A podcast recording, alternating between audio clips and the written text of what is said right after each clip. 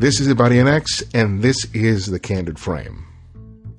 Well, it's almost Thanksgiving, which means the whole holiday season is upon us. And uh, I wanted to share this special interview before Thanksgiving here in the States with one of my favorite photographers, Joel Meyerowitz. He's just released a retrospective book called Taking My Time, which spans the decades that he has been making pictures. And uh, for those people who have been listening to the show for a while, you know that Joel is making his second appearance on The Candid Frame. And when I saw that this book was out, I thought it was a, just the perfect opportunity to have a chance to sit down and talk with him. Um, he's one of my favorite people to interview, and if you've never heard a conversation with Joel, in a few minutes you're going to discover why. But I really want to encourage you, uh, you guys, to take a listen and really take in what he has to share. The insights he brings into the art and craft of photography uh, are, for me, invaluable. And I think that uh, you'll not only enjoy the conversation, but take a, a lot away uh, from it as well. So uh, for those of you who are in the United States and are listening to this show before Thursday, happy Thanksgiving. And to the rest of you, I hope that you sit down and enjoy this great conversation with Joel Meyerowitz.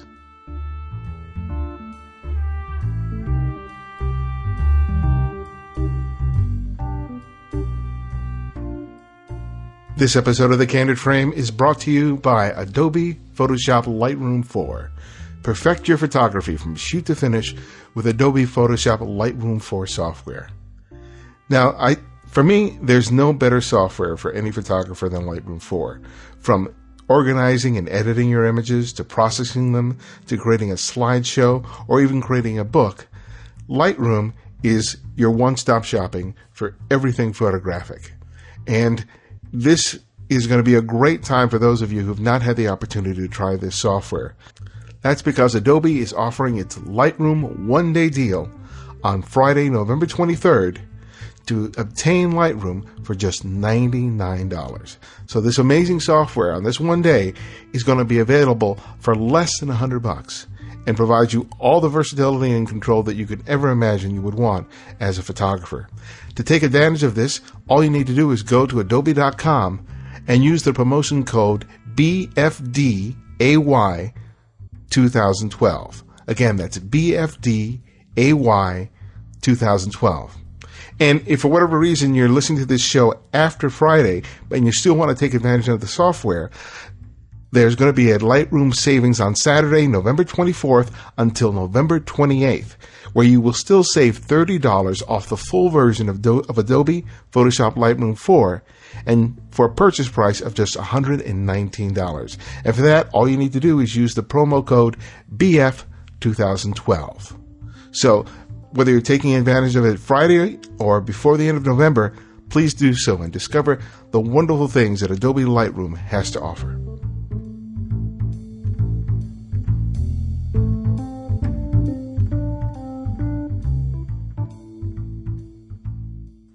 Well, Joel, welcome again to The Candid Frame. It's, I'm really excited about having the chance to talk to you again. No, Baron, it's the same for me. I've been looking forward to this. Congratulations on, on the book. You have this this new book, which is a retrospective of, of your career, and I know you're excited about it. And uh, I thought that would be a great launching pad for another conversation w- with you. Um, one of the things I wanted to start off with is I, I got a chance to read that little sort of comic book Uh, picture story that you did mm-hmm. about some time with your dad. And one of the things I picked up from that was your observation to him that he's the one who really taught you how to see. And though I, I, I know I'm, I'm familiar with the story about how you got into photography as a result of seeing Robert Frank work, I was, I'm really curious to hear about what you learned from your father in terms of how you learned to observe the world. Hmm. It's a great question, Ibarian X. You know, my dad was a, a native New Yorker, a real street guy. And when I was a kid, he was uh, basically drove a truck, and then he was a salesman. And uh, and he was out uh, on the streets all the time, and he watched the way life on the streets took shape, a kind of, um, you know, the comedy of errors that life is. And when I was a little kid, everywhere we went together, my father would always, you know, sort of touch my shoulder or just, you know, point me in direction and say, watch, watch this, look at this. And as soon as he would point to something, it happened. Two people would bump into each other, or they'd have a little fight, or somebody would slip on the proverbial banana peel. Or he was always reading the text of the street scene in front of him, knowing that something was possible here. And was it likely? Mm, he just says, you know, watch this and see what happens. And in a way, that kind of innocent enthusiasm, because he was nothing if not enthusiastic and joyous about life in New York, that kind of enthusiasm gave me a sense, a childish sense of anticipation. If you looked, something would fall from the sky. And, and in a way, it wasn't that much different from the movies of my youth, which were slapstick comedies, you know, the Three Stooges, the Marx Brothers, Laurel and Hardy, uh, Charlie Chaplin. All those films in the forties when I was a kid were um, sort of the stuff of everyday life. And I guess between him and these films and uh, comic books, I had a sense of the kind of narrative that was underlying ordinary reality. All you had to do was pay attention to it, and it would tell you its story. You, you know, that, that gives me such insight into your breadth of work. Because when I look at it, particularly when I was looking at some of the earlier work that you have in, in the book, it struck me how you had a sense of the relationship of all the things in your frame to each other. That that it wasn't just about this subject that existed within the space. It always seemed that it was about how this subject or the focus of your attention was given context by the environment around it. And did you find that it came naturally to sort of translate that vision that you had learned from your father into the context of the frame when you raised the camera to your eye? Or did you struggle trying to, you know, blend those things together?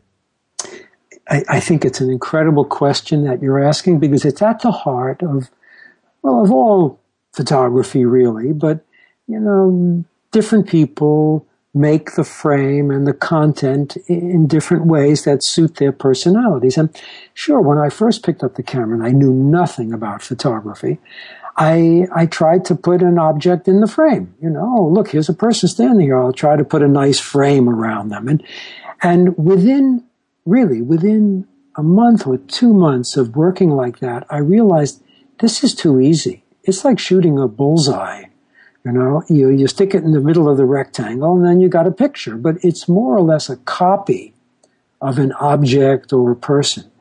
And I kept on feeling that there was a greater dynamic that was part of this text of the street.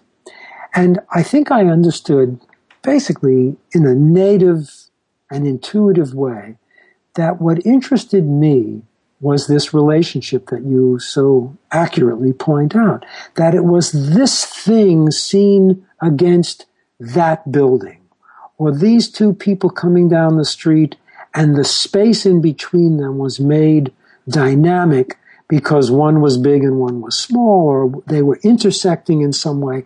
And and I I think that it was so attractive to me, this kind of anticipation of the union between disparate things, which is all a frame does. You know, the, the world is three hundred sixty degrees in all axes, and the camera sees about seventy degrees of it. So when you put a frame while you're moving down the street, when you move that frame in the space, you bring things that do not relate to each other into a framed connection. That seemed to me to be the power, the hidden and mysterious power and beauty of photography.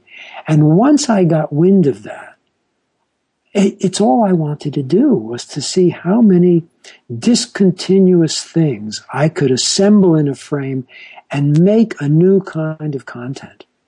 A powerful discovery to a young man. Yeah, it's interesting when I look at those early images, whether they were shot in black and white or in color. is how you used space in very different ways. There are certain images where you are right there. You're in the midst of this dynamic or this interaction between people. And then there are other shots where you're very, you're much further back. But unlike a lot of images that I see from pleasantly street photographers where, where that distance is a result of discomfort about appro- approaching and getting closer, it seemed like you were really aware in terms of how that figure sort of factored in to everything within the space, especially on the street. And, and I could really see how the street scene itself became as much of a character as the persons or persons that were, that were, the, that seemed to be the focus of the photograph. Mm-hmm. Well, you know, it's, it's one of these learning, um, points in your life, a tipping point, you could say, using vernacular of today. Um, in the beginning, one tries to, I tried to be more uh, bold and get over my native shyness, because I was a shy kid, and handling a camera and being in a crowd, I mean, it's, it's, it, it's um, intimidating sometimes. And, and a lot of people are afraid of getting into the mix like that. They're, they're either afraid that someone's going to be assaultive or insulting to them, or that they were going to be too aggressive to people. So we, we all have a kind of social poise that we use. But I was trying to learn to break through that without bruising the situation, but learning how to get in close and be invisible. And once I, I got my sea legs, so to speak, doing that, and I felt comfortable doing it, I certainly explored it. But then, in nineteen sixty-four, I took my first trip with my own wheels. I had hitched around America down to Mexico one summer. Another summer, I hitched all over the South. And in sixty-four, I had an old Volkswagen truck that I made into a kind of a, a little camper. And I went around the country, and I found myself in big spaces, Western spaces, and things were sometimes really far away.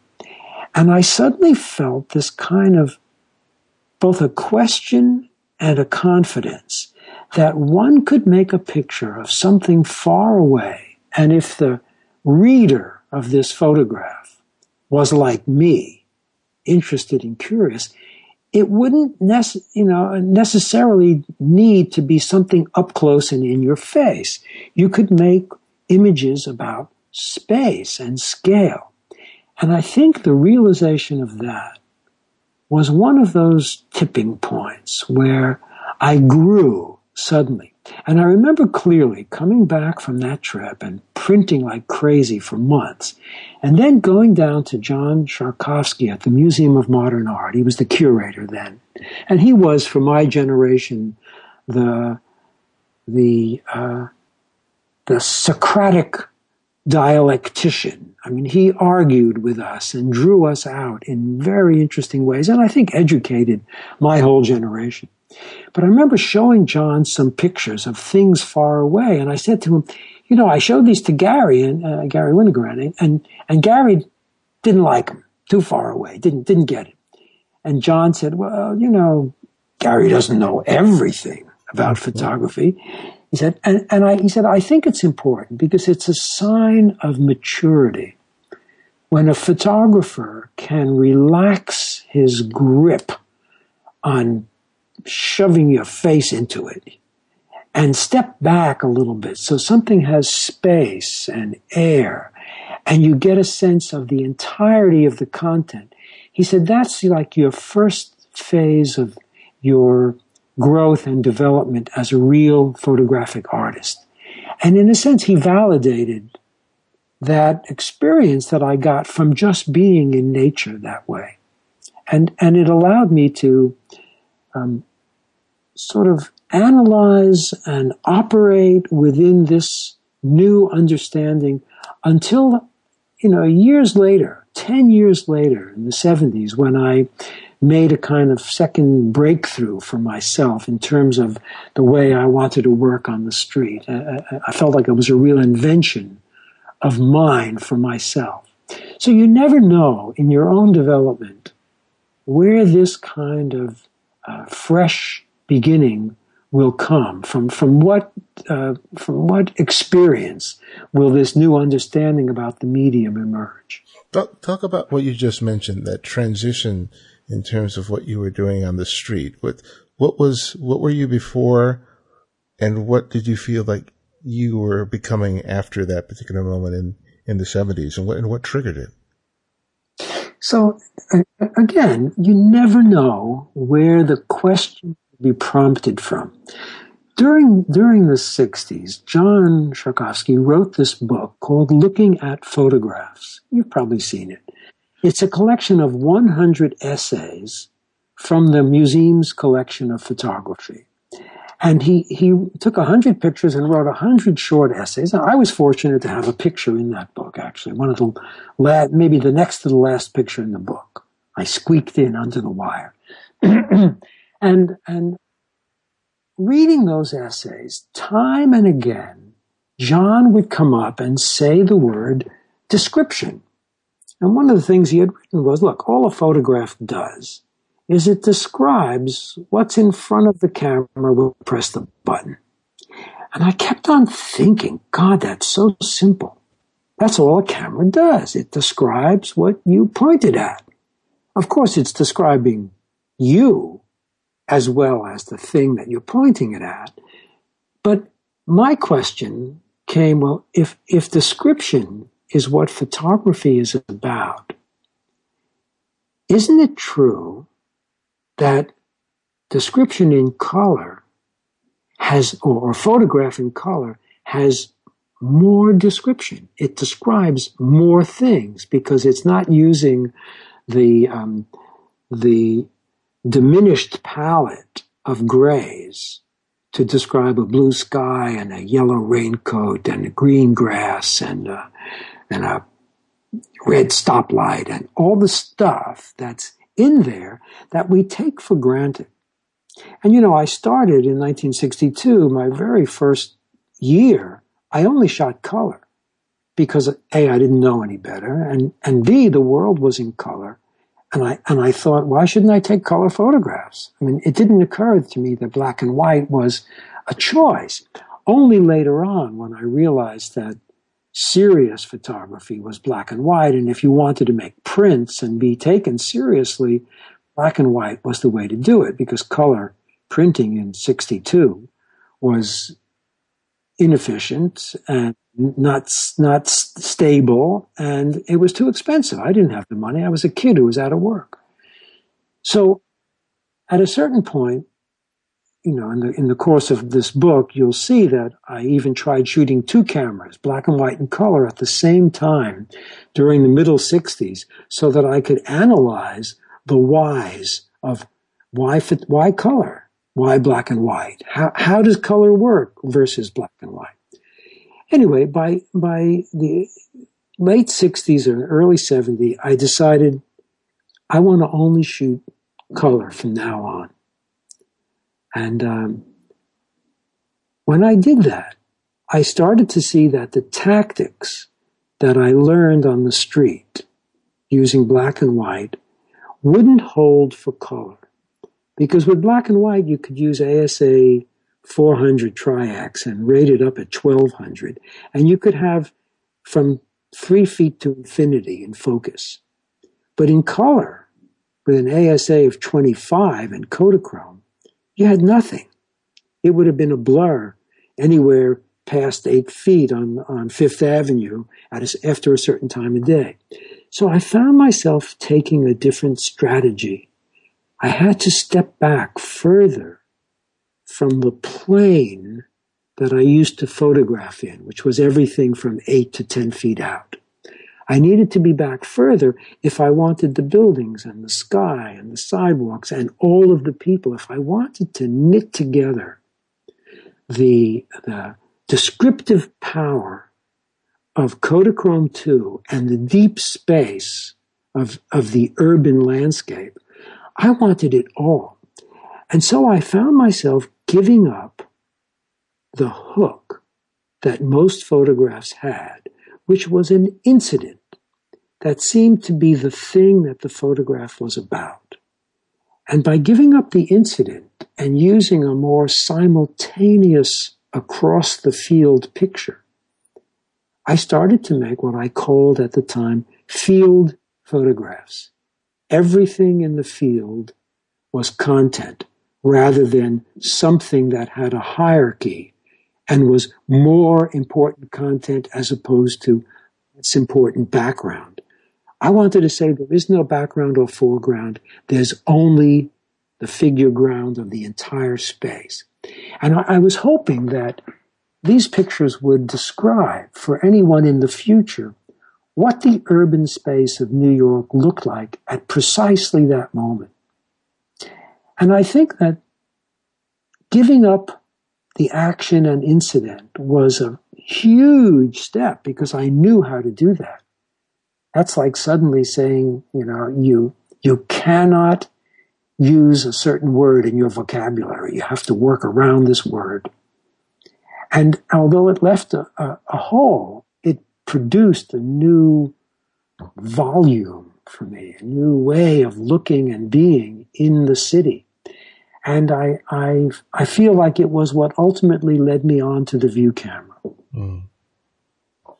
Before we get into that, into the view camera, you, you mentioned Gary Winogrand, and um, I've watched, there's several videos of you shooting on the street, and there are a few of, of Gary. And it's really interesting to see the different techniques that I can observe from watching the videos. When I watch the, the videos of you, I can see you sort of hunkering down on a spot, watching and observing as things are happening around you, and, you know, tapping into that sort of anticipation that you that you mentioned previously, and sort of waiting for things to come to you sometimes. And what few things I've seen of Gary, he seems to always sort of be on the hunt, uh, constantly, constantly moving, um, searching in, in a very much a different way. And I, I'm, and I'm kind of curious to hear your, your observations in terms of those different types of approaches. Cause though you're both often categorized as street photographers, I think your work is, is markedly different for a variety of different reasons, but I'm specifically interested in, in just the technique in terms of how you are physically within, active within, within the space, particularly the street. Absolutely. Um, first, I should note that Gary and I spent three years every day that we were in New York together, out on the streets, prowling, stalking, walking up and down Fifth Avenue all day long and in and out of MoMA, through Central Park, I mean, in the side streets. We were constantly on the move together. And at a certain point, we were joined by Todd Papageorge when he came to New York in nineteen sixty-five. And he spent a couple of years with us doing the same thing. And then I went to live in Europe for a year, and And Gary and Todd prowled the streets on their own. Um, but that year in Europe, and I, I had a year to myself, and I, and I suddenly discovered my own way of looking at the world and my own timings, you know. When I came back to New York, I felt like, first of all, I needed to be on my own more rather than part of a group, although our it was very, very important to all of us. Um, I felt the year had given me a different perspective. And uh, although I prowled exactly the way I had done with Gary up and down the streets, there was that point in the, in the seventies when I started to feel I needed this different space. And one of the ways that I was able to articulate that space was to find corners that moved me, because the light was a certain way, or the scale of the corner, or the look that I could get in the cross streets and on the avenues, because, you know, New York's a grid. And so if you put yourself someplace, the mix of people, the density of the intersection right at that corner would make a fabric of, of a near and a deep space. That was very interesting to me. So as I was trying to prove this theory of mine about deeper space rendition using color, because remember, Gary was shooting black and white mm-hmm. at the time. And so you, you didn't have to worry about depth of field. You had it as a given. So I found that I needed to stay in a locus for longer periods of time and just see if I could make this new idea work, that I didn't have to be strolling as much as, you know, staying in a in a limited zone where I could make an optimum um, description of these issues that I thought I was taking on. And, you know, I, I say that humbly when I say I thought I was taking on, because really these are conceits that every artist arrives at at some point in their development. They say to themselves, well, I need to do this because, and then you have your rationale for doing it. And then like an experimenter or a scientist, you do it again and again and again until you prove to yourself how this system that you're putting into effect really works, and does it yield results for you. So I, I would say that I I moved from one kind of uh, restless, uh, strolling behavior to something that was a little more um, calibrated to trying to make the idea that I was working with hold up for me.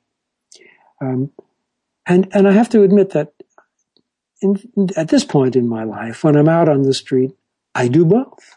I walk and comb and shoot and then hang on corners if the light is nice or the day is great or the, you know, the energy feels good. I, I still do this, and I'm looking for very different things now. I'm looking from the eyes of a seventy-four-year-old artist rather than from a thirty-five-year-old artist. It's very, very different. Mm. You mentioned the, the view camera, and I'm wondering how this, was this sort of lingering that you started to do after you come back from Europe? How did that start leaning you towards using the larger format? Because the way you have to be present with that camera is so much different than when you're working with a thirty-five millimeter rangefinder.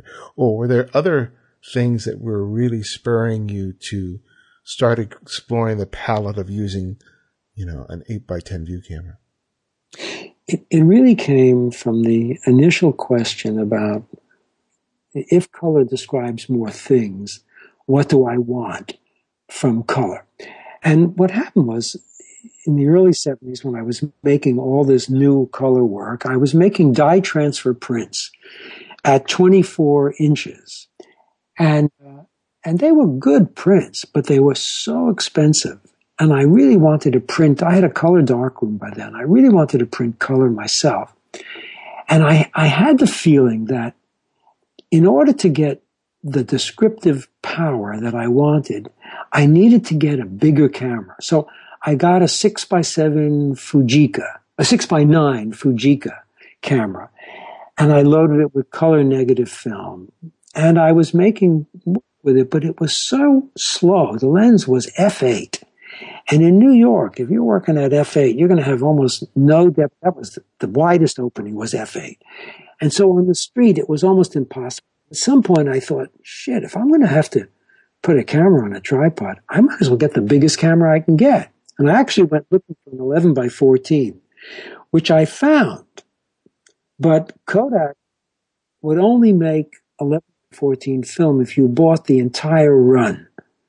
That run was something like twenty thousand dollars, and mm. I didn't have twenty thousand dollars to buy a run of film. So I, I got an eight by ten camera, and I thought, okay, I, I, I think I can make, you know, really descriptive things with this. And I took myself away to Cape Cod for one summer, thinking, okay, it's a little town, Provincetown. It feels like eighth street in the Village in New York City. It's got great street energy. So I could do my street work, and it has place for my kids, and it's got nice landscape and light. And, you know, I wasn't thinking anything about landscape. I was thinking about working on the street with the eight by ten. Anyway, I discovered that there was a whole other dimension to my personality, and that I could express that through the view camera on Cape Cod. And it was those revelations where You try to do something and instead you get some other result from it. And this, this new instrument allowed me, uh, on the very, two weeks after I started using this camera, I flew back to New York with about fifty sheets of film. I processed the film and I started making contacts. And I was so excited by the, by the contacts that I took a few of the negatives down to my lab and I had them make four foot prints for me. I was so knocked out by the quality of a four foot print. And this is nineteen seventy-six. Nobody, nobody was printing big. And I brought the prints up to the Museum of Modern Art. And, and John was on the phone inside, and I, I pinned these four-foot prints to his wooden cabinets, his study, his study center cabinets. And I, then I went in and I got him, and I said, John, John, come out, I want to show you. And I showed him these three four-foot prints, two landscapes and a portrait. And, and he stood there with his pipe, and he looked at the photographs, and he looked at me, and he said, why so big? And I remember, I remember that, that kind of frustration, because I had the contacts with me too. And I, I, I said to him, John, and I handed him the contacts and I said, because everything that's in here is so, it has so much capacity to go even bigger than these four feet. I said, the future of photography is going to have large scale prints in it, because that's what's happening. Color is moving in that direction. And I had been arguing color with him since the sixties. And, you know, he wasn't that accepting of color at that, at that point. So it was one of those interesting moments in which I had this revelation that all of that exquisite detail was going to be available to us without grain, without buzz, without noise. It was just going to be pure beauty. And uh, and look where we are today. Yeah. Well, one of the interesting images that are, are not so much street photography of the landscapes that you did of the shore. Yeah. And it's really interesting because there you get to see the emphasis not only on color that you just spoke of, but also just the, the relative nuances of space. And, and I, and I think that one of the things that you talk about, and I think is sort of exhibited in here, is the whole idea of time. Because, yeah. you know, photographers work within fractions of a second, but I think beyond that, sometimes we're not thinking about how our cameras sort of capture that, even with a, uh, a landscape scene in, in that way. Can you talk about that, especially with these, with these, uh, images that you were doing? Yeah. You know, w- w- one of the things that occurred to me I hadn't really considered before.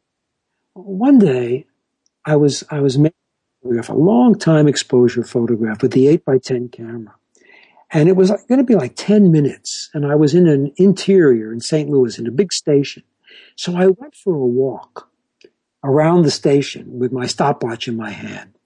And at some point, I was up on a second level of the station. And I looked down and I could see my camera in the corner of the station in the dark, making this faithful exposure. And I thought, my God, the camera is soaking up all of this darkness. It's letting light come in and play on the film plane. And I thought to myself, there's a, um, th- there's a formula here. Time is light, and that's what the universe is built out of. Light travels at so many thousands of miles per second, one hundred eighty-six thousand miles a second. So light and time are, un- are, are in unison in some way.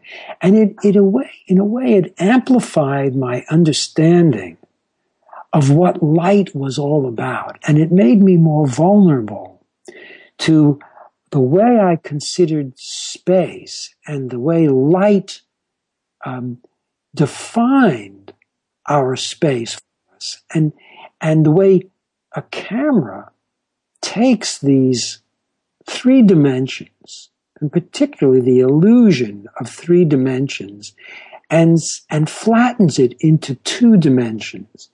And that these were considerations that shouldn't just be taken for granted, but that once you stand in a big space, a volume or a, a, a deep bold space, particularly at the water's edge where there's a horizon X number of miles, twenty-one miles away or something like that, that, that y- you are responsible for describing everything in this space. And if you're conscious of it, then the tiniest little details are going to play on your sensibility in a fresh way, which means your vocabulary about what you see and say photographically is going to be enhanced in, in possibly a new way for you. Certainly for me, it, it did that. And so I began to notice things in a different um, manner and to to trust that sometimes the smallest thing far away in the frame would have a kind of equivalent power to something nearby as long as it was me who recognized it. Mm. And if you don't recognize it, if you just think you're only seeing that object that we talked about in the beginning, put it in the bullseye in the middle of the frame, then you're not seeing dimensionally. You're seeing in a relatively flat, uh, object-centered way rather than in a spatial continuous way. And so I just found myself opening up to the next layer of understanding about photographic time and space. When you started doing portraits, and I, you're always doing, probably always doing portraits, but there there are a series of portraits that you're you're really known for, particularly like the Redhead series, and and how did that all that all of that that we were talking about, a sense of color and sense of time, uh, and sense of the moment, how did that inform what you ended up doing when it came to making pictures of of people? Mm-hmm. These are really lovely questions, Ibaranex. I, I have to say, you. You really are a wonderful interviewer. Well, thanks. Be- because it, it, they all have questions to consider, all of these changes of subject matter. I mean, I always made a kind of street portrait, but I never thought of them as portraits because they were on the fly, because there wasn't a kind of contract with the person. Um, they didn't know that I was taking their picture. Started looking around with the eight by ten view camera, I was suddenly visible in a way that I had, in the years prior to that, practiced being invisible. And so now people would come over to me and say, hey, what are you doing with that eight by that big, big box? Or why do you put your head under that dark cloth? And and can I take a look? And and before you know it, you know, You're, you're being observed by everybody. You're no longer this solitary, invisible uh, artist. And and so after that happened any number of times, I instead of resisting, I remembered distinctly some uh, attractive, interesting woman speaking to me about this. And she was standing right in front of me in hard sunlight. And as she was talking, I was looking at her and I was seeing, you know, the... the furrows over her brow and the, the, the tinkle of light in her hair and her cleavage and the way her shorts were pulled up into her crotch and the way, you know, her, her, uh, you know, her, the way everything fit her. And, and I suddenly thought, oh my God, she's fantastic. And she was only an ordinary person, but suddenly this human creature in front of me was like a landscape inside of a person. And I said to her, listen, could I make a portrait of you right here, right now? She said, well, sure. And, and she said, what do you want me to do? And I said, well, well, just stand here and make yourself as comfortable as you can be. And, you know, I focused the camera and everything. And then the magic happened. I said to her, you, you cannot move because I'm going to step aside now, put the film in the camera. So you can't change your position, because this is an old instrument. And I remember standing alongside the camera and staring at her and watching her um, relating to herself in the lens, looking as she was trying to find her integrity, her personality, her confidence, or whatever the hell it was that she was trying to find. And then I saw her come together in a moment of kind of exposure, really, a clarification.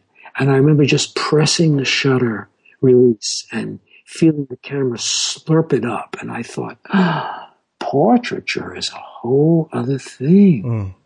You get these people to release themselves to the camera while you're alongside. This isn't celebrity portraiture where you have them dance their little jig in front of you while you bob and weave and tell them how beautiful they are.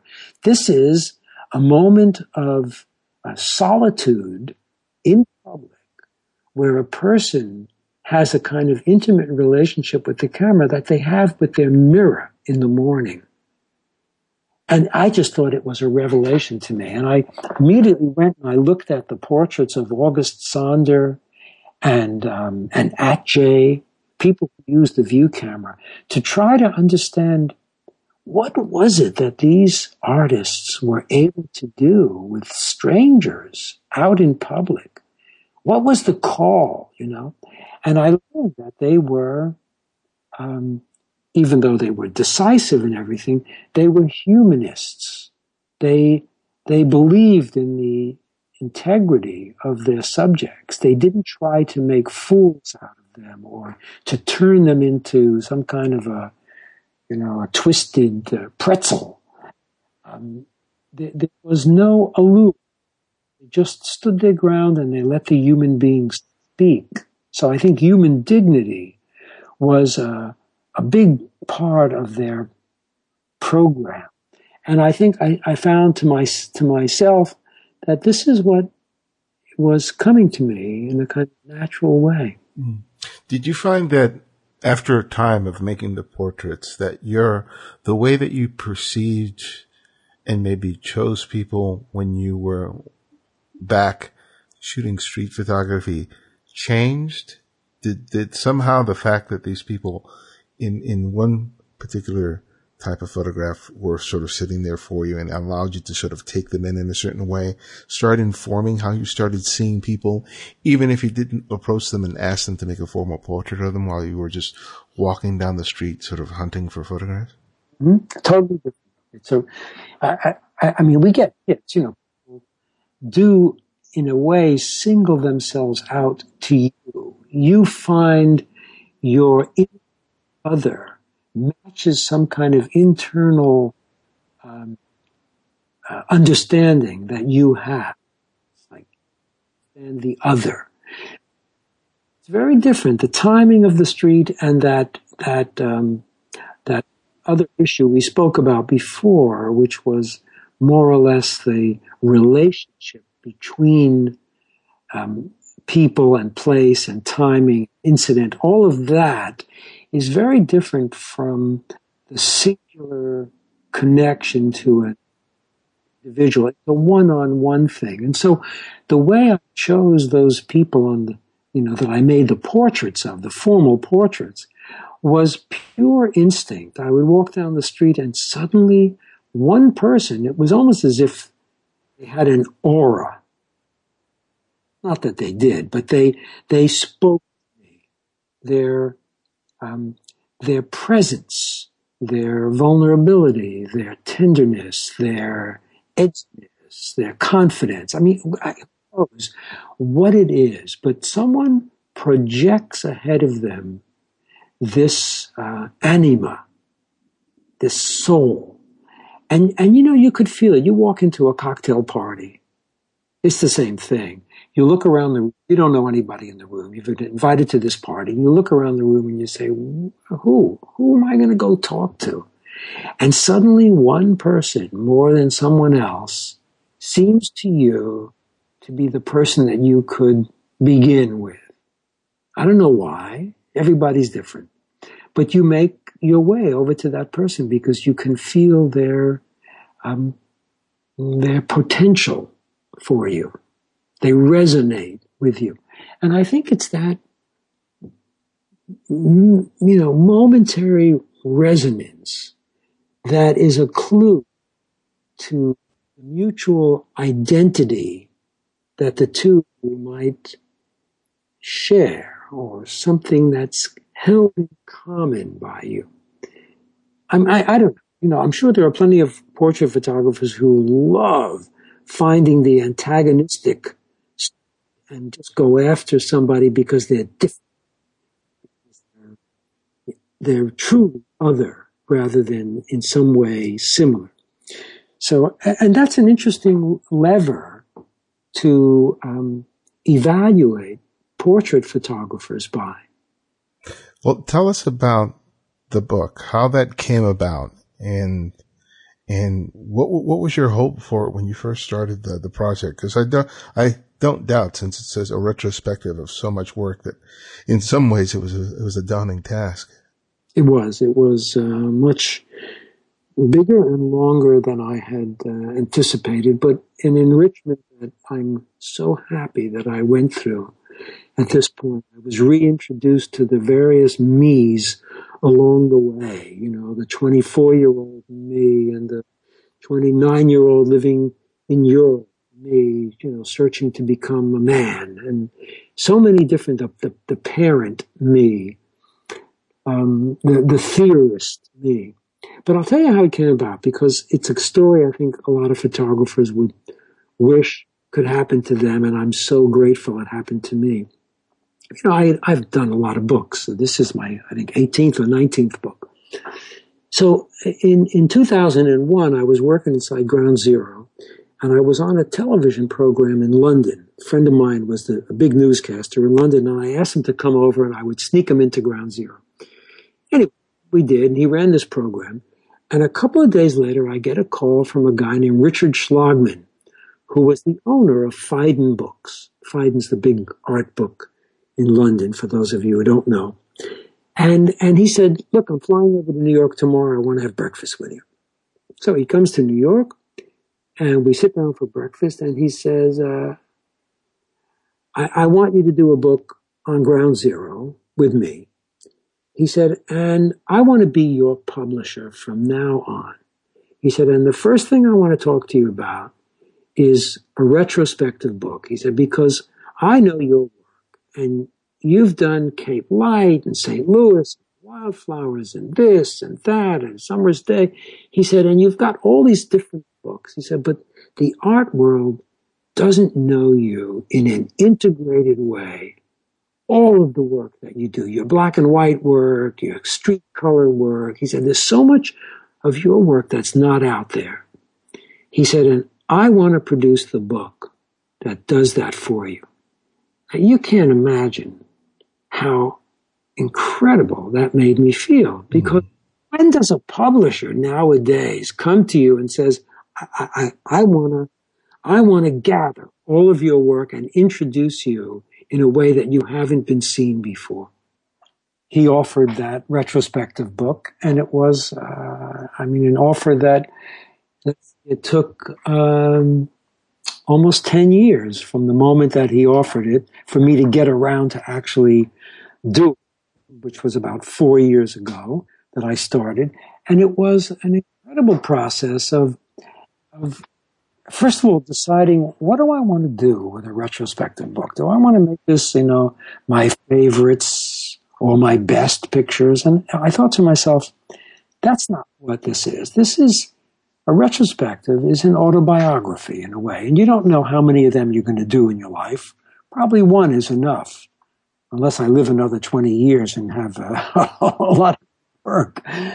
But I, I just thought, okay, I'm going to look at this work, and I'm going to try to show the arc of my own evolution over the last fifty years at the same time as photography has come into a kind of predominance. Because fifty years ago when I started, no one gave a shit about photography. It was a craft.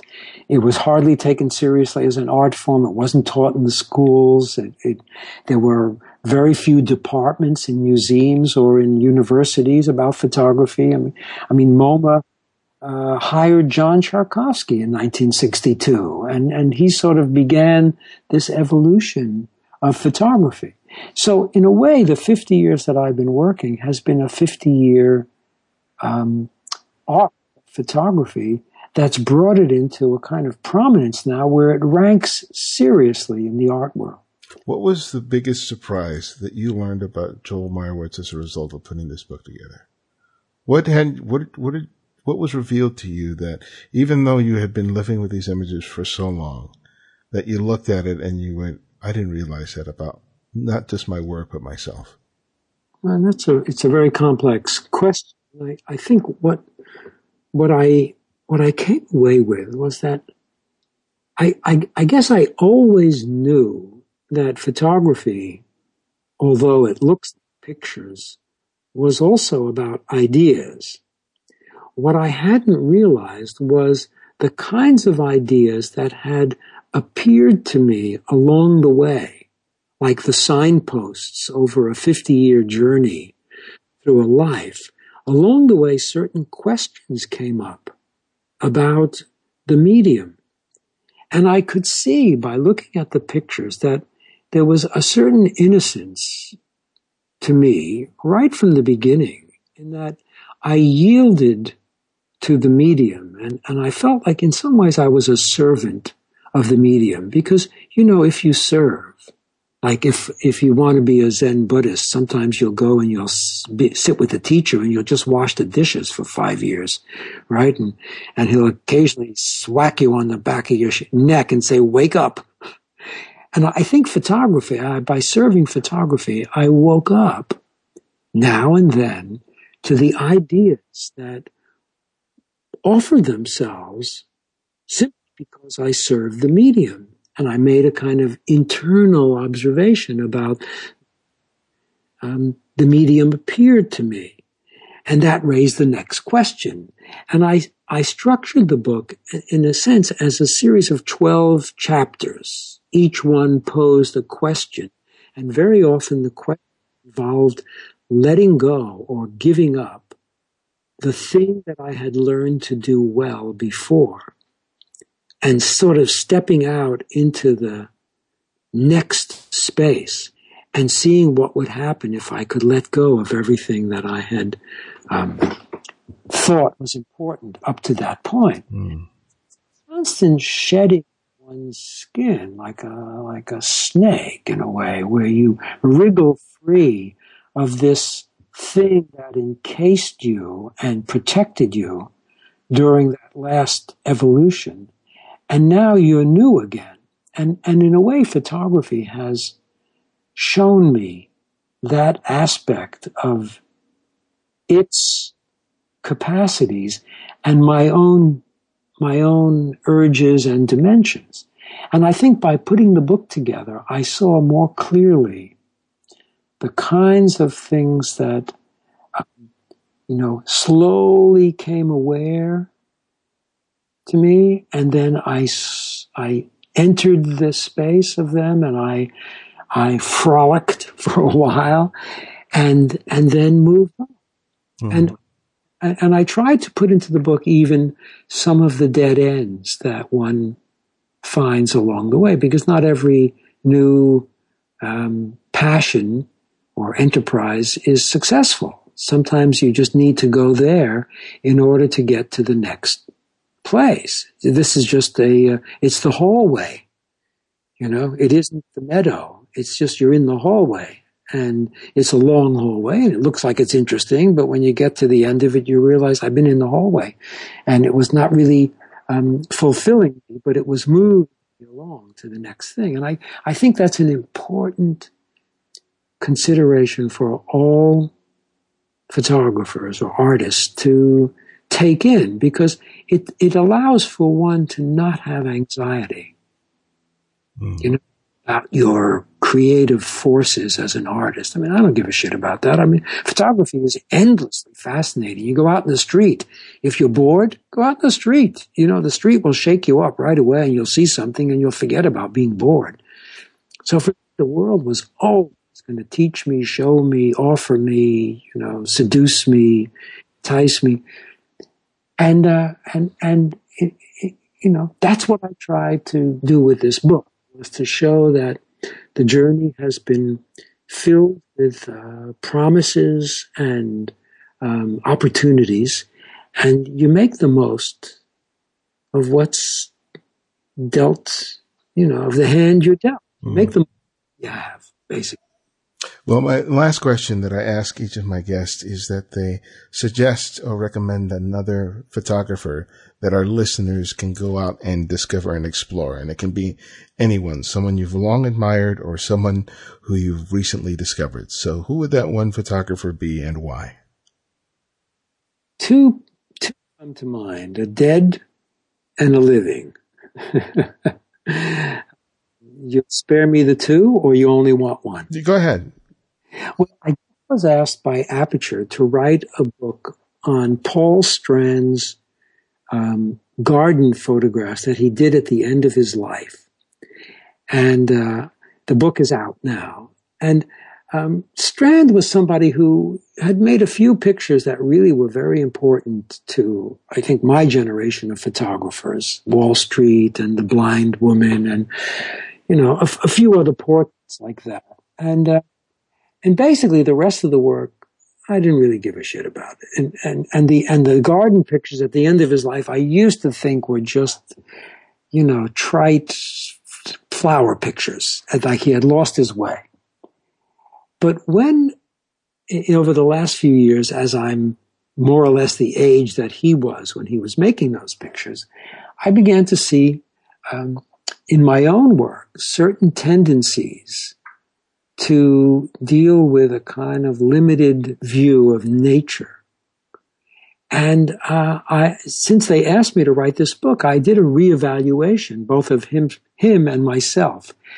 And I came to really admire the attack that this man made on photography and age and the questions of dying and saying goodbye to the world with these works. And they, they seem to me to be a profound body of work disguised as something more uh, generic almost. So I, I would say, it, take a look at this book. It's it's called uh, Orgeval, the, gar- the Gardens yeah. at Orgeval. And the other modern photographer, although there are quite a few younger workers that I, I like, I'm, I, I'm very uh, moved by Alex Soth mm, yeah. in, in recent years, um, because he's, you know, he's taken on the view camera and he's taken on, um, big, you know, themes, uh, Mississippi River or, you know, itinerants who are, you know, strange characters in the modern American landscape. He's beginning to develop a big, um, a big vision of America in his time, and I'm, I'm, uh, I'm interested in his sensibility and the risks he's taken, and I'm, I think he's someone who's, uh, you know, an important younger artist who. Uh, I have great respect for. Well, Joel, thank you for that. Um, so where can people find out more about you and everything that you're doing? I have a, uh, a Facebook uh, site, like a fan page that I'm, uh, I could send you an email with its address, but it's, I'm on it every day and we're constantly posting interviews with me. Your, your interview will be linked. Um, or you go to the Phaidon dot com website. They have about a half a dozen videos of me that we made this year that I think are uh, very lively. Well, great. Uh, definitely advise my people here who listen to the show to take advantage of that. But thank you again for your generosity of your time. It's it's always an honor and a pleasure to have the chance to sit down and talk with you. Well, thank you so much, and, and best of luck with, with the book. Hey, Baronex, the same for me with you. It's terrific talking to you. I really appreciate it. Thanks for your, your uh, continued support.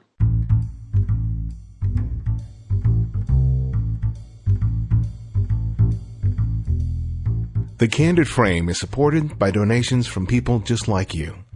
You can help support the work we do here by visiting the website at the candid frame dot com and contributing using PayPal. You can also support the show by writing a review in the iTunes Music Store or by adding a link to the podcast on your website or blog. The editor for this show is Martin Taylor, who you can find at the other martin taylor dot com. Music is by Kevin MacLeod, and this is Ibadian X, and this is The Candid Frame.